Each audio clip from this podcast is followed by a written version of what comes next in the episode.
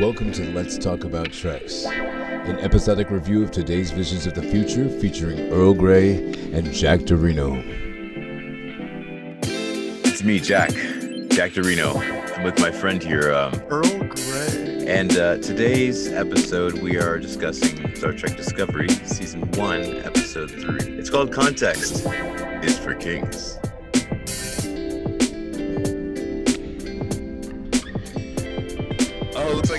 Here we are.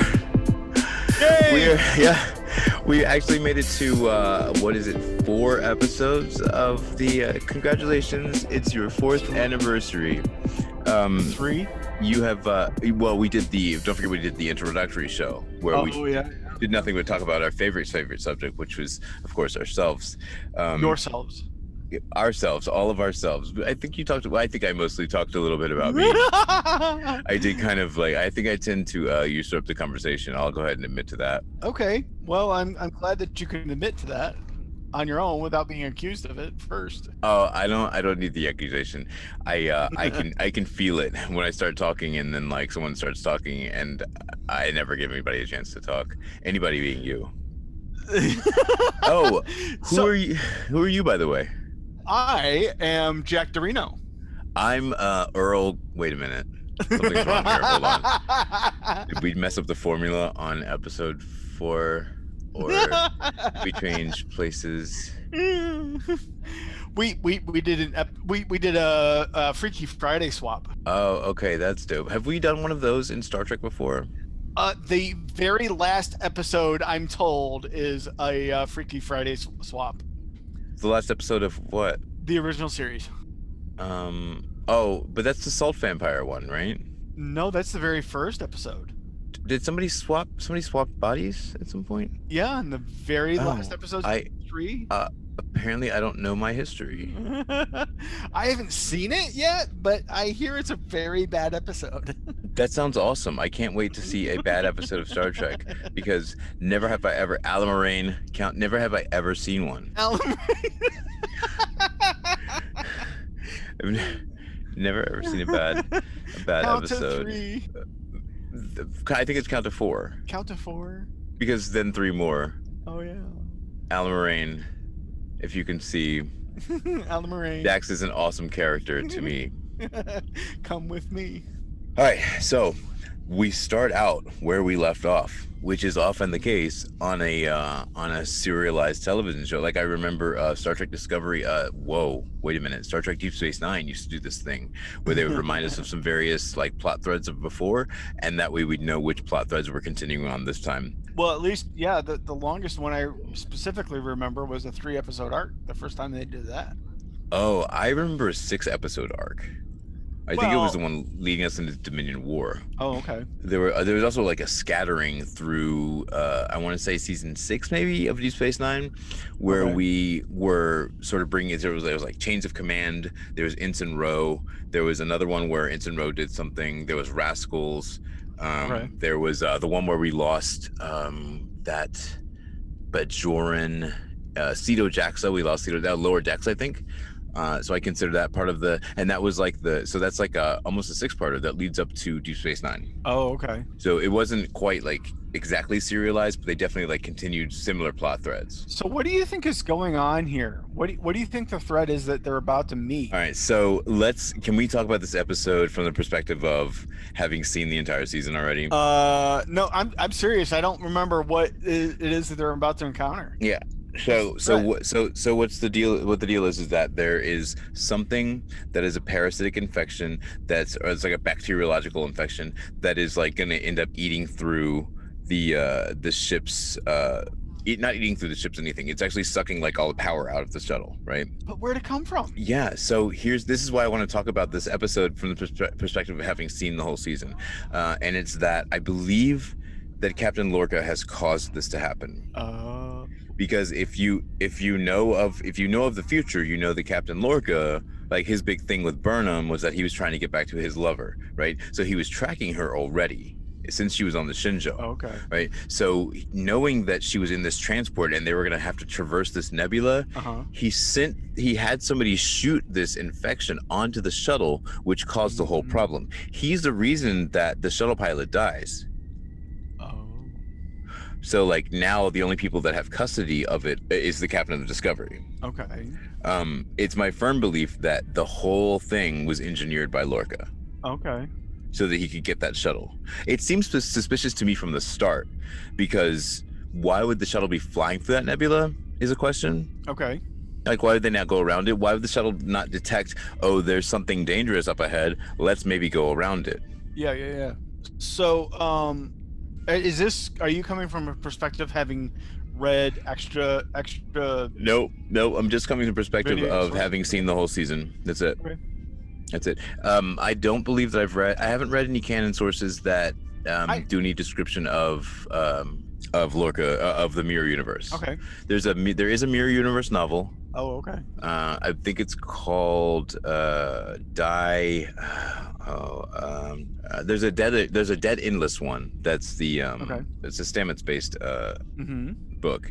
Uh, and there's one called is it Die Standing or something like that? I know I've read one called Fear Itself. Okay. That's a Saru novel. Uh huh. Um, I've also read one called Drastic Measures that features uh, Prime Lorca and Prime Georgiou. Oh. Um, there's one called Dead Endless. That's the that's the Stamets one, and there's one called Die Standing.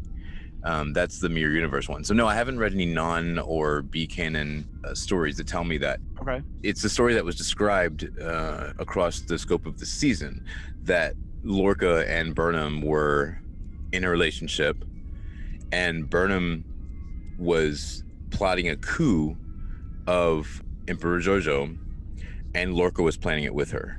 Oh, okay. And so they pretended like Lorca, when Lorca did something, that Burnham ran off to go find him. Mirror Lorca and Mirror Burnham. Yes. So when Lorca flipped over to this universe, to the Prime universe, uh, he immediately looked. Well, one of the things that he did was he looked for people that he quote unquote knew. So he found he went to go find Burnham Okay. because that was his his ace boon, uh, coon, Okay. as it unfortunately were. Ace Boone Coon. What's that? Yeah. It's like uh, you're. Uh, I I wouldn't use the term loosely because it, it contains an age restricted word, that being the the word coon. Coon is age restricted. Uh, yeah, yeah, yeah. So it's uh, it's it's sort of like uh, it's it's an it's analogous to the word uh, uh, Coont. the six to the six letter word. It begins with an N, ends with an R, and has two G's in the middle. Okay. Yeah. So so like coon is a is a very similar word. So your but your ace boon coon is somebody who's like your roll dog. It's like it's like your your your best homie. Oh, coon is in like a raccoon. Yeah. But not. But that's where the, the that's the etymology of the word. Sure, I believe so. Okay. And they would use coon hounds to hunt raccoons, but they would also use coon hounds to hunt other things that then started Oh, sure, sure, sure. calling coons. I gotcha. Oh, r- r- they would. Let's do. uh I, I I get it now. Shall we? We can. do- Shall we check UrbanDictionary.com? I don't know if you've ever ever heard of it or used it, ladies and gentlemen. But uh, Urban Dictionary will tell you a lot of these things. And uh, for the term ace boon coon, the definition is uh, partner in crime. okay. So quite literally, uh, ace d- d- uh, Mirror Burnham was Mirror Lorca's ace boon coon in planning an insurrection against Emperor Georgiou, sort of like uh, Donald Trump was the ace boon coon of the insurrectionists who tried to stage an overthrow of the United States government on January 6th, 2021. 2021. Are you?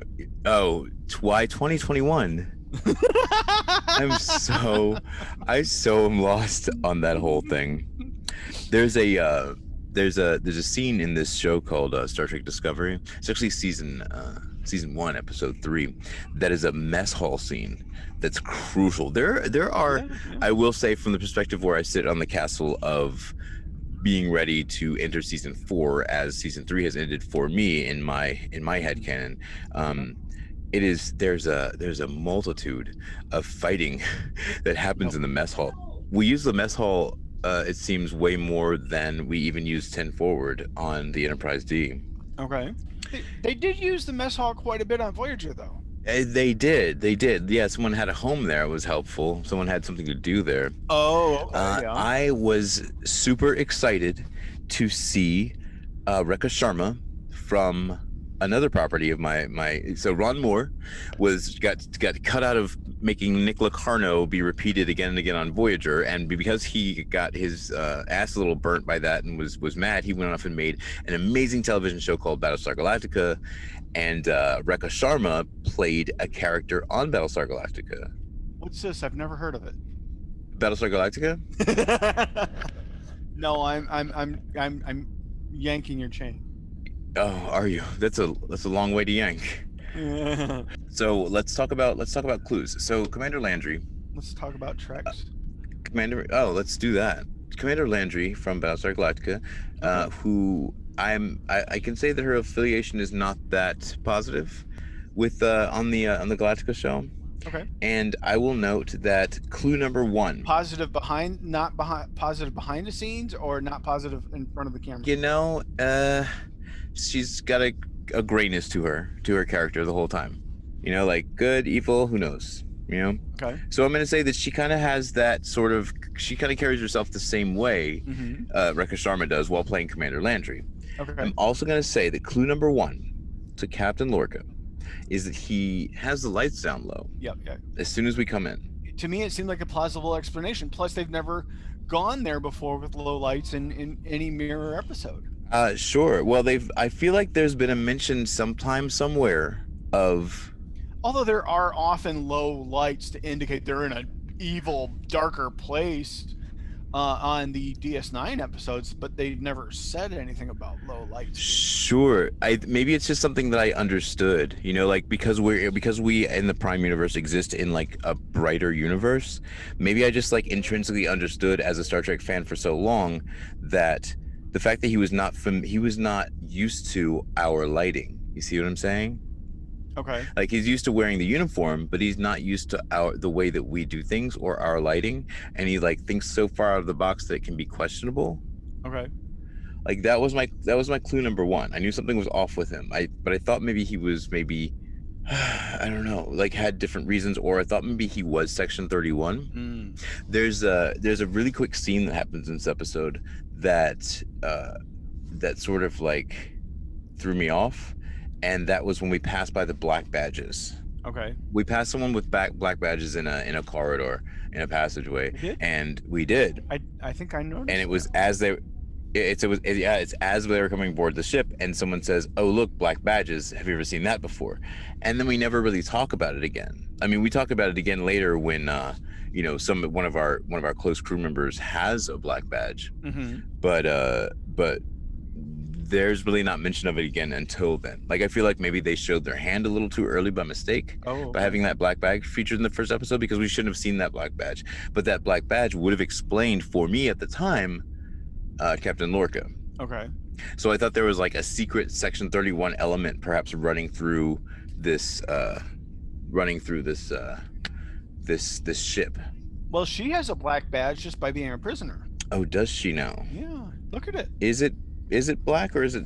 I, I can't really see it. I'm, I'm on a small screen, but that's super interesting. Uh, I do know that the Starfleet emblem is a little different here. Uh, I really wanted that pillowcase, by the way. That's a that's a piece of merchandise that I never really quite saw show up on the uh, the Star Trek website. What But, uh, the- Oh, there's a just 'cause it's in pillowcase the that she has- delta. Yeah, yeah, it has a little delta and it says USS Discovery. So you can see her delta. Her delta there. It's oh, yeah, it is. It is black. okay, kind of a dirty gray black. Yeah, yeah. She, here she is. She's got her her uh, ensign badge on, but I'm pretty sure Yeah, she has yeah. the or her. T- Well, it's a cadet. It's, it's a Cadet cadet, badge. badge. The- yeah, they're big. but I'm pretty sure she has her ensign badge by by season two. Um, it is yeah, but remember we talked about the fact that she was in the command training program. So yeah, I guess maybe she got her instant badge and then she was in the command training program. Yeah. Okay, fair enough. So here's something I want to know. Uh, just out of curiosity, did we just continue a conversation from an episode that nobody's going to hear for like another season or so? Hmm. no comment. Spoilers. Anyway, yeah. Wait, you need to find a you need to find a sound bit that is um uh Dr. River song from Doctor Who saying spoilers. Yeah. I I do need a clip of spoilers, sweetie. I think that would be a great a great thing to have. Yep. Spoilers, sweetie. So how come prisoners are so quick to drop judgments and decide that somehow whatever the other person has done is so terrible that they're going to kill them or beat them up over it. Well, so I I, I get what you're saying, but what but but the. I get what you're saying, but but the thing that you are referring to is actually very valid in the instance of this of the mess hall fight that happened a few minutes ago. okay. Uh, that that was because she had a brother who was aboard one of the ships that died. Like everyone is very upset with her. Here's something that we didn't we didn't really um we didn't really encounter or seek out or or find. We didn't really experience when Picard was Locutus. We didn't we didn't really experience the fallout of people being angry at what he did as Locutus, which is Well, basically like he did something that barely did, but when when Picard met Sisko in the pilot, Yeah, but that was not in the next generation right? That was in another show from a different perspective. Now this show we're able to see the fallout of what people have framed in their head that she did. People have framed in their head that she's responsible for all these deaths but you and i know that she's really not at all. Okay, like had we done it the way that she said there might have been less lives lost. Uh huh, if they had employed that Vulcan hello and shot first, Yep. they may have they may perhaps let's say they maybe knocked out the beacon, right? Mhm. And then they wouldn't have and then uh, T'Kuvma wouldn't have been able to call all those ships. Yep. And that way they, we would have earned T'Kuvma's respect. Yep. What's he eating? Or he's eating blueberries. oh, okay. They're an excellent source of antioxidants. yes, they are. I remember him saying. This Oh, is okay. this is what he said. I don't remember when he said this, but every time I see blue, oh, there it is, and, and there we are. I don't. So, I don't I'm really sorry, know I why. interrupted. Go back to what you were saying about the. I uh, don't know what I was saying. You were talking about the Klingon War and how it could have changed if. Uh, Oh, sure, yeah. I think I was pretty much Klingon done. You know, like like if they had Vulcan helloed them, then it would have been, it would have been done. You know, and we wouldn't have had episode that we wouldn't have a, ba- a battle at the binary stars. It would have been encounter at the binary stars where the Klingons lost, and then we didn't see them for another x x amount of years. Another 200 years. So there is a um, there is a there's an interesting moment that Saru has with Okay. uh, with uh, Burnham. She brings so Saru is bringing Burnham to the most uh, secret part of the ship and putting her on assignment, as Lorca has said, on the most secret part of the ship as a science officer. But no one's like briefing her ahead of time and letting her know what she's working on. Oh, okay. Does that seem unwise? Probably. like why does it take she's got to spend she's basically got to spend an episode trying to figure out what the hell it is that they're doing so that she can do her job effectively when Mhm. really they should have just told her up front here's what it is here's what's going on here's what we're doing Uh huh. Yeah. I mean, it seems like she sh- deserves a briefing. I know it's a top secret program, but um, she's a part of the program now, so she's need to know. Yeah. But I I like how Saru is getting this or Michael's getting this opportunity to actually talk to somebody in a civilized manner and relate to them and sort of apologize but also sort of say you know it wasn't my fault that i was trying to do this. Um sure but because so saru buys the party line though. She buys the party line? Saru buys the party line. Oh yeah yeah okay he was there. So he knows that yes there was a mutiny. He also knows that yes she may have been right. But instead of like on being a little more understanding to her he decides to toe the line of you know she's dead wrong for what she did. And it is the most reading li- reading rainbow library moment that he has when he says i tended to do a better job of protecting my captain than you did yours. He's really hurt and he really like tried to like pluck her nerves by saying that. Well um I think that uh I think that you know his plan was like like her plan was to study under Georgiou, become her first officer, and then wait for Georgiou to pa- to move on, and then she would become the captain, right? So Rue's plan was to study under Georgiou, Mhm. wait for wait for Burnham to move on, and then he would become the captain or become the first officer. Yeah. But they they had like a a an, an issue where that didn't Mhm. happen. Not only did she set him back, if Georgiou were still alive and the ship was still viable, mhm, but Burnham had left, mhm. which was kind of what he had expected, then Saru would be first officer and then he would eventually be captain. Mm-hmm. Right. but he Burnham has destroyed his all of his future plans for him. Yeah. Okay. And on top of that, he's destroyed his mentor. And later we discover that, that he actually, she actually, he probably feels that she's responsible for just the destruction, the death of the person who took him from Kaminar. Okay. Um, it's also my firm belief, uh, looking back on things from that from the from the current perspective I have. Not, but but not took him from Kaminar. Rescued him from Kaminar. Well, rescued, rescued. I mean, uh, I guess rescued. I suppose rescued. I mean, the the the word has stronger connotations. Yeah. And from his perspective, it probably could be rescued. Sure. From Kaminar. I mean, assuming he was going to be called uh, like that day, then sure, she rescued him. Yeah, yeah.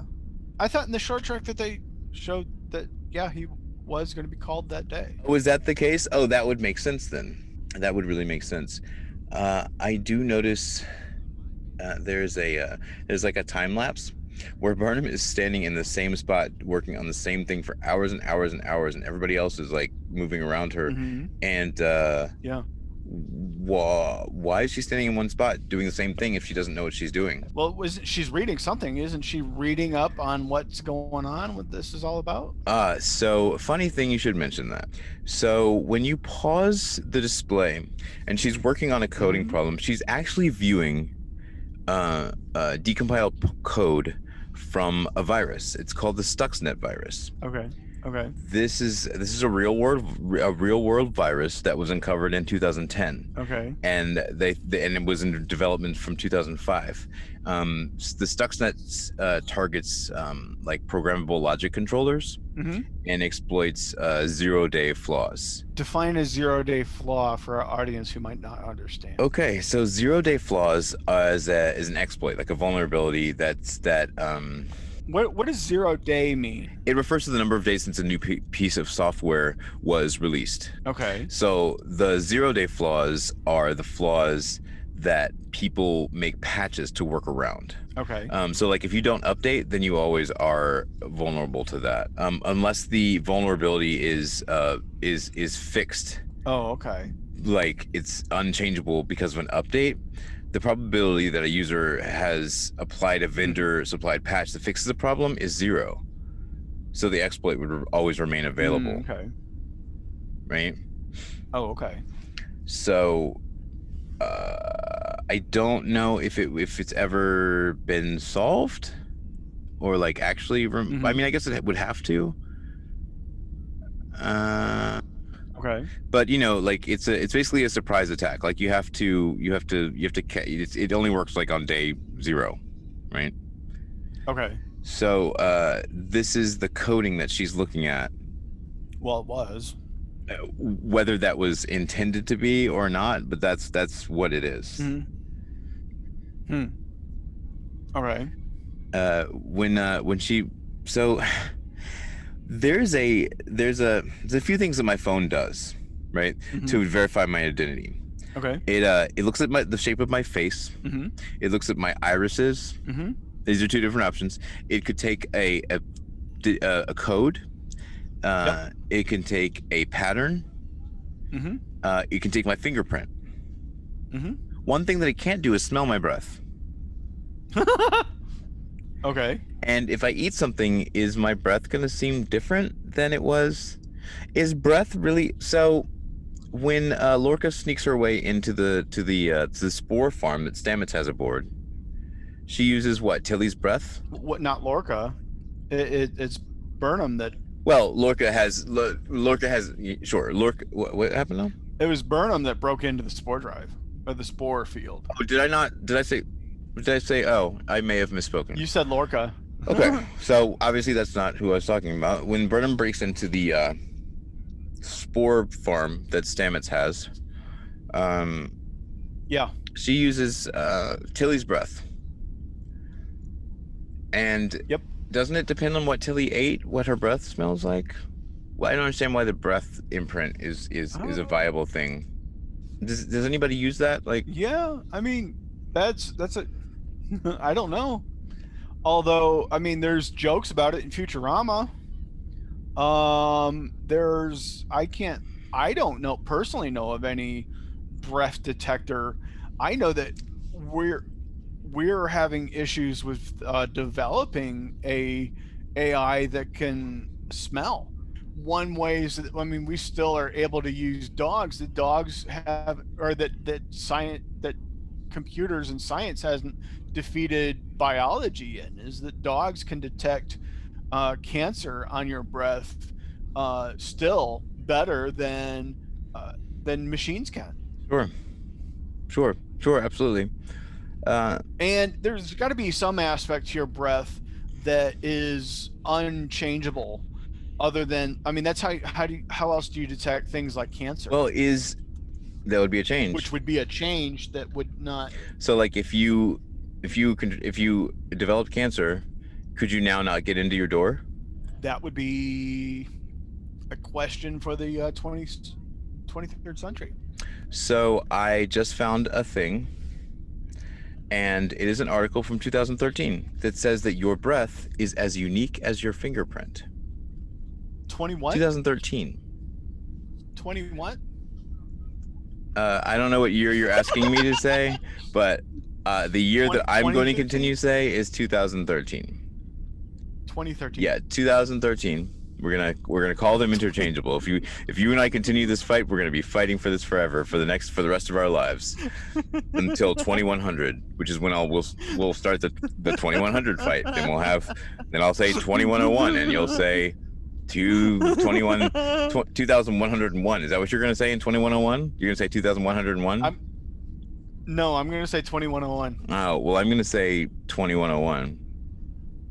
So am I. That's that's. Then why not say 2021? Say. Does it wait 2000? What? Well, I'm gonna say. You're switching it up. You're switching it up. I'm gonna say 2021. I'm gonna say 2021. That's what I'm gonna say. I'm gonna say 2021. You no, you just admitted that you're gonna say the other way. Well, around. I'm gonna say whatever way the I feel it. like it, and I it might change today or tomorrow. I'm gonna call it 21 2021. I'm gonna call it 2021. I'm gonna say the year, and you're gonna know what year I'm talking about. How about that? What what year are we talking about? We're talking about uh um we're talking about this year. So pause for just a second. Not literally, but um are you excited to to live to be in the year uh, 2076? I don't plan on that happening. Oh. Also, uh, I heard a news report this morning that said the American lifespan has, uh, for the first time in 100 years, reduced by one year. So, those of us last year who could have expected to live until 78, now the life expectancy is down to 77. And that's, you know, for well, your like cisgendered Caucasian females Caucasian, who live in the suburbs. Male, yeah, yep, yeah. yep. Unfortunately. So I am for, none of those things except for the cisgender part.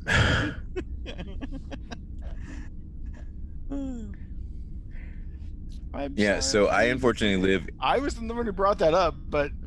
Yeah, I know. I you you exactly were the person who brought it up. You you just asked me. I, was I excited I to live in the year 2076? I was asking with the assumption that you would make it to the year 2076. Yeah. I believe that you still could. I, I still could. Can you find me a wormhole to get there? I don't think I I think that as we progress up until the year 2076, things will improve. I think that the the life expectancy will improve improve.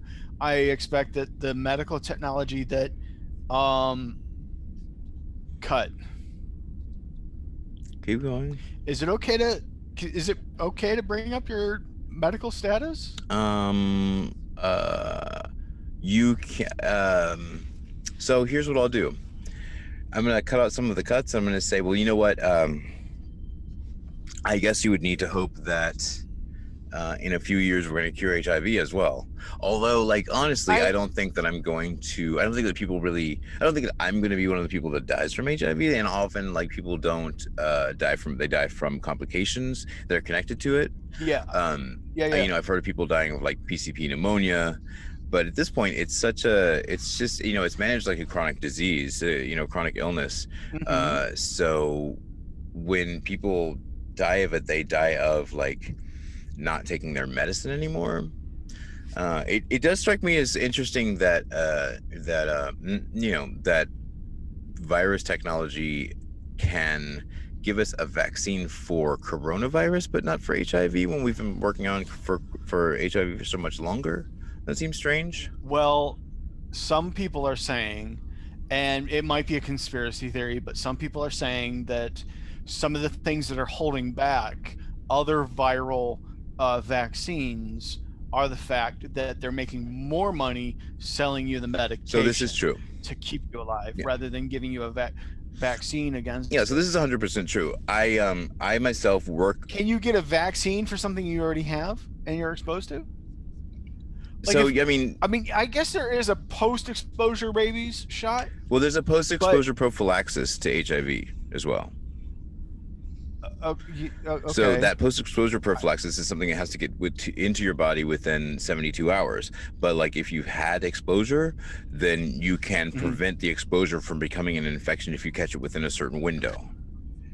so there would be a post-exposure to HIV, but once you have AIDS, then Well, once you've had AIDS, so so there's a there's a yeah. So well, once you've had AIDS, you can uh, you can actually come. So at one time in the science, and the only reason let me let me vet myself really quickly. So I've been working in the field of HIV care Yeah. and outreach for Yeah. the last uh, seven years, I want to say, and I'm currently no, a no. um uh, uh I'm telling the audience, and I'm currently a um Oh. a consultant to a branch of HRSA, which is the Human Resources Services Administration. So I work for uh, a place Mm-hmm. called Clinical Quality Improvements and Innovations, which is based in New York, and that's what I do. Is I work as a content um a content expert and uh, consultant to this HIV project, this uh, national HIV project. So. I say all that to say that my information may not be 100% up to date, and that's only temporarily. Like I may have missed like a news Mhm. report that came out yesterday, for example. But for the most Mhm. part, like my information, uh, I'm very, very, very certain and solid on my information about HIV, um, especially considering Mhm. my lived experience. And because of my lived experience, Yeah. I've looked into it, and it's had more poignant meaning to me than some of my colleagues who are not personally affected by HIV. yeah, So yeah. that being said, I mean, if I uh, let's consider first that uh, I would have to find a different job if we cured HIV because you'd be out of the job because HIV. because that's what I do. Like what I do is I do outreach outreach uh, to improve uh, clinical quality care for uh, generally for Ryan White uh, cu- customers. Ryan White customers being those who are covered under the Ryan White. Uh, the Ryan White legislation in the government, which is all based Uh-huh. around HIV and HIV care, which was really originally, of course, based around AIDS and AIDS care. And at one point, to get back to the main point, uh, at one point, uh, once you received an AIDS diagnosis, Yeah. You couldn't come back to having only HIV. Um, and from the AIDS diagnosis on, you could only progress towards death. Nowadays, Uh-huh. and I actually achieved this, very excited when I achieved this with one of my clients, um, who I told very bluntly, like, if you don't change something or turn something around, you're going to die, and I don't want you to die. And like, I couldn't keep the tears out of my eyes. Well, I think that she she talked to some other people, and then she understood that I wasn't being combative, that I was being dead serious. Like, you need to like stop because you're gonna die. And she applied herself and she came back across the line of AIDS to HIV. So she came back from having full blown AIDS to only having an HIV infection. And that we we based that Mm-hmm. On uh, like a CD4 count and a viral load. So it has to do with your viral load being a certain number and your your CD4 count being a certain number. We want your CD4 to be about a thousand. That's the uh, the like white blood generals that send out the white blood cells to Yeah. go and fight infection. And you want your viral load Yeah. to be obviously as, as close to zero as possible. Um, in my jurisdiction, they consider uh, undetectable uh, 20, 20, 20 copies of the virus per part per million per, per million parts mhm. of blood. Yeah. And uh, a- I think the national, the nationwide uh, standard is below 200 parts per million. So if you have a viral load of 200, of below 200, then you're undetectable across the country. Except for like in some places they can see their microscopes can see smaller. So like in DC, it's 20, it's below 20, and you're Mhm. undetectable. Huh. Yeah, yeah. That that almost reminds me of I I want to keep my A1C below seven. Okay. I don't know what that. I don't. I don't remember what the A or the C stand for. I know what my doctor tells me that it represents, but I don't understand everything to do with an A1C. But that seven has to represent some level of something, because uh, it's definitely not sugar. Because blood sugars are measured in the hundreds. So, so um, or in the diabetes, which I think is what you're discussing, has to do with Yes. um, your body's ability to take in ener- to take in uh, food as food for energy or nutrients for energy, right? Yeah, yeah, so yeah. the the uh, the blood that has a glucose attached to it can be measured. Can take you can take an A1C measurement on that, um, and the Yeah. A1C measures the amount of hemoglobin in the blood that has glucose attached to it. So it, it basically measures how well your body can can transfer can transfer sugar to energy. In Yeah, yeah. short, It, it and it has to do with how well your pancreas is working and producing insulin that breaks down the insulin obviously breaks down the sugar right, right, right. um and turns it into energy. So it's one of those. Oh, so I see how you're relating. So it's one of those things where you want to keep certain things below a certain level and certain things at a, at, at another level. Yeah. Yep, yep. Um so you want to just like I want to keep my A1C below 7 7.0, you want to keep your I HIV levels below 20 parts per million, a th- a threshold. 20 parts per a, a, a threshold. Absolutely. Yeah. Um, now I don't think the A1C has to do with the. I don't think it. I don't think that number is like say seven parts of sugar per million, but um.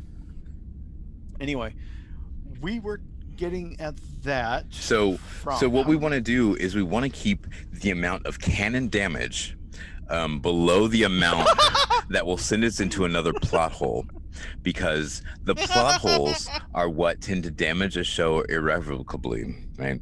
So when you have, uh, you know, a certain threshold of Star Trek aficionados turning away from your show, then that's actually a good thing because then you have to spend the time to bring them back. But if you keep your levels too close to the plot hole, then all you will be is Well, a we giant were- plot hole. Yeah. Yeah. Like Star Trek 5, they went way too way too way above the threshold level and that entire movie fell into a plot hole that became non-canon. Uh huh. So where does let let me totally backtrack and, and switch tracks. Um, where where did Lorca's obsession with fortune cookies? Oh, so here's the thing. So so so that whole thing, the whole like fortune cookie thing? Uh-huh. was set up for a joke like Yeah. from a pers- from a from a writing and production perspective because um so Lorca says that she asked him about it right so, and he's like oh it was a family business like 100 years ago and what he says was that was before uh, the future came and hunger and need and want disappeared. And then the punchline is Okay. of course now they're making a comeback thanks to you. So it was all just a setup to him to make a joke about hunger need and want. Did we really need to make a joke about Coming back because Burnham caused that? Yeah because now the federation is yeah exactly. Because of the war. Exactly yeah so that's how i feel about the fortune cookies as well that was the joke flying over. you my know head. and and it it actually flew so what happened was when they were writing that joke the levels of cheese got so high that the bowl of fortune cookies actually fell through a plot hole into a joke that was made by um that guy what's that guy who who did the like the the sledgehammery thing with the watermelons and stuff oh, a, uh, a Gallagher. Uh, yeah so so gallagher a gallagher sized plot hole is is where those fortune cookies came from oh, okay. uh also the site to site transport Yeah. is supposed to be like you're not really supposed to do it right Yeah. so here's clue number two that Lorca, something's going on with Lorca because this is way back in the day. If like if we can't, if we're not supposed to really do site to site transports on the ship on the Enterprise D, then you know way back in the Enter- Enterprise no ple- no no suffix day. Did he say no bloody prefix, or did he say he said no bloody suffix for sure? Right? Because Who? uh, Scotty. N- no, he said NCC 1701. no bloody A, no bloody B, C, or D. Oh, okay, I got you. And he rolled his R on the or, but Oh, gotcha. or So now we are. Uh, so so Lorca does this site to site thing that we probably shouldn't be doing, and then he sticks her in what? An Iconian portal. Why is she in an Iconian An portal? Iconian Because clearly that's an Iconian. It is like you remember when we went to the Iconian. what makes it an I- It we flipped from this place to that place to the other place in blink of an eye. Like that's the same thing. Demons of Air and Darkness, right? Were the Iconians using spore technology? Do you know what I'm talking about? When the USS Yamato blew up? I hold on. Were you talking about the thing with the doorways? Yes, that's exactly what I'm talking about. Yeah, yeah, yeah, yeah. But you could see through those doorways.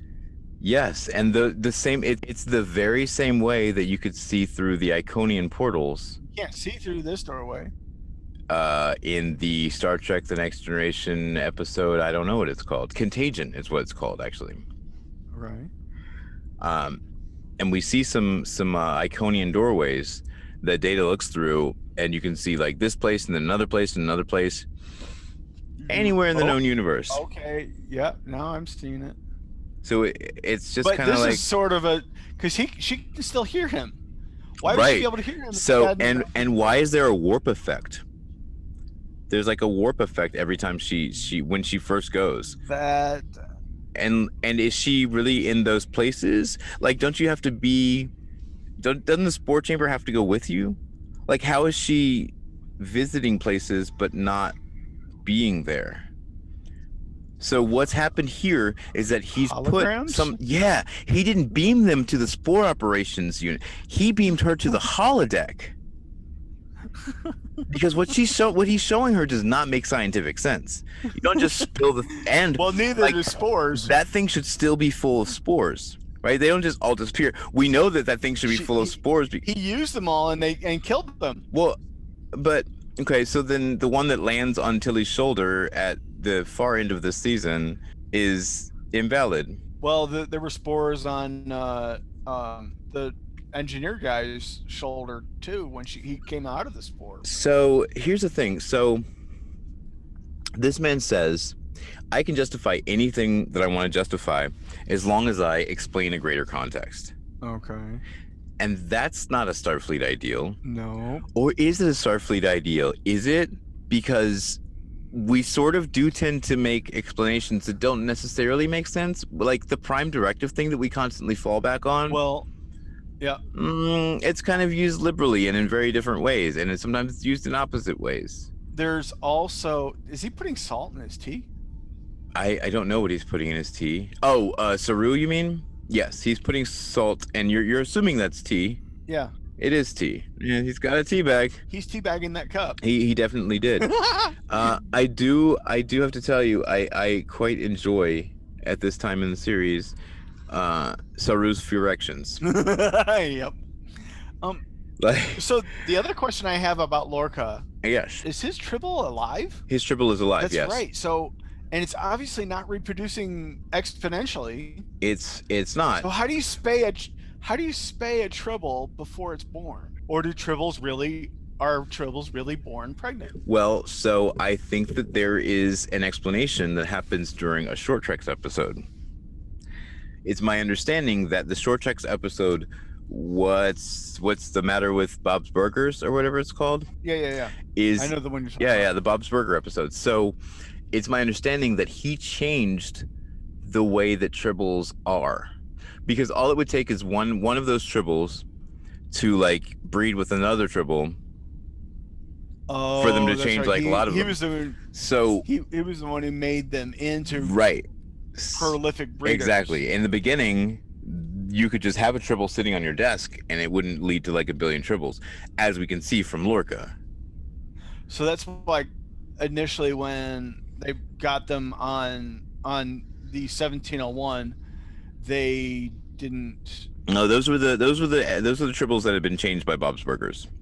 Well, they they they have, but nobody thought anything of it because Right. everybody thought the tribbles. They didn't know yet that tribbles could do. it. Yeah, exactly. Like that's a new change that happened that we just learned during that episode. No, that's a myth. Yeah. Okay. Isn't that interesting? The the so that's one That's why tribbles weren't already forbidden and stuff. exactly. So that's one little piece of Excuse me. of we bumped up against canon and didn't like do anything do anything annoying, right? Is this a Gorn skeleton? He does. He does indeed have a Gorn skeleton. Yeah, and- he has oh, a is that's a that's a vole? he That's a Cardassian Yeah, vole it, where I didn't notice it. on the table. That is a Cardassian vole. it's- Yeah, that may in fact uh, be the very right same. behind it. Yeah, it may in fact be the very same Cardassian vole that we had on Deep Space Nine. You mean the same puppet and stuff? Yeah, yeah, because it looks very, very similar to that that sloppy little rubber thing. Mm-hmm. The belief that he has in force fields is very impressive.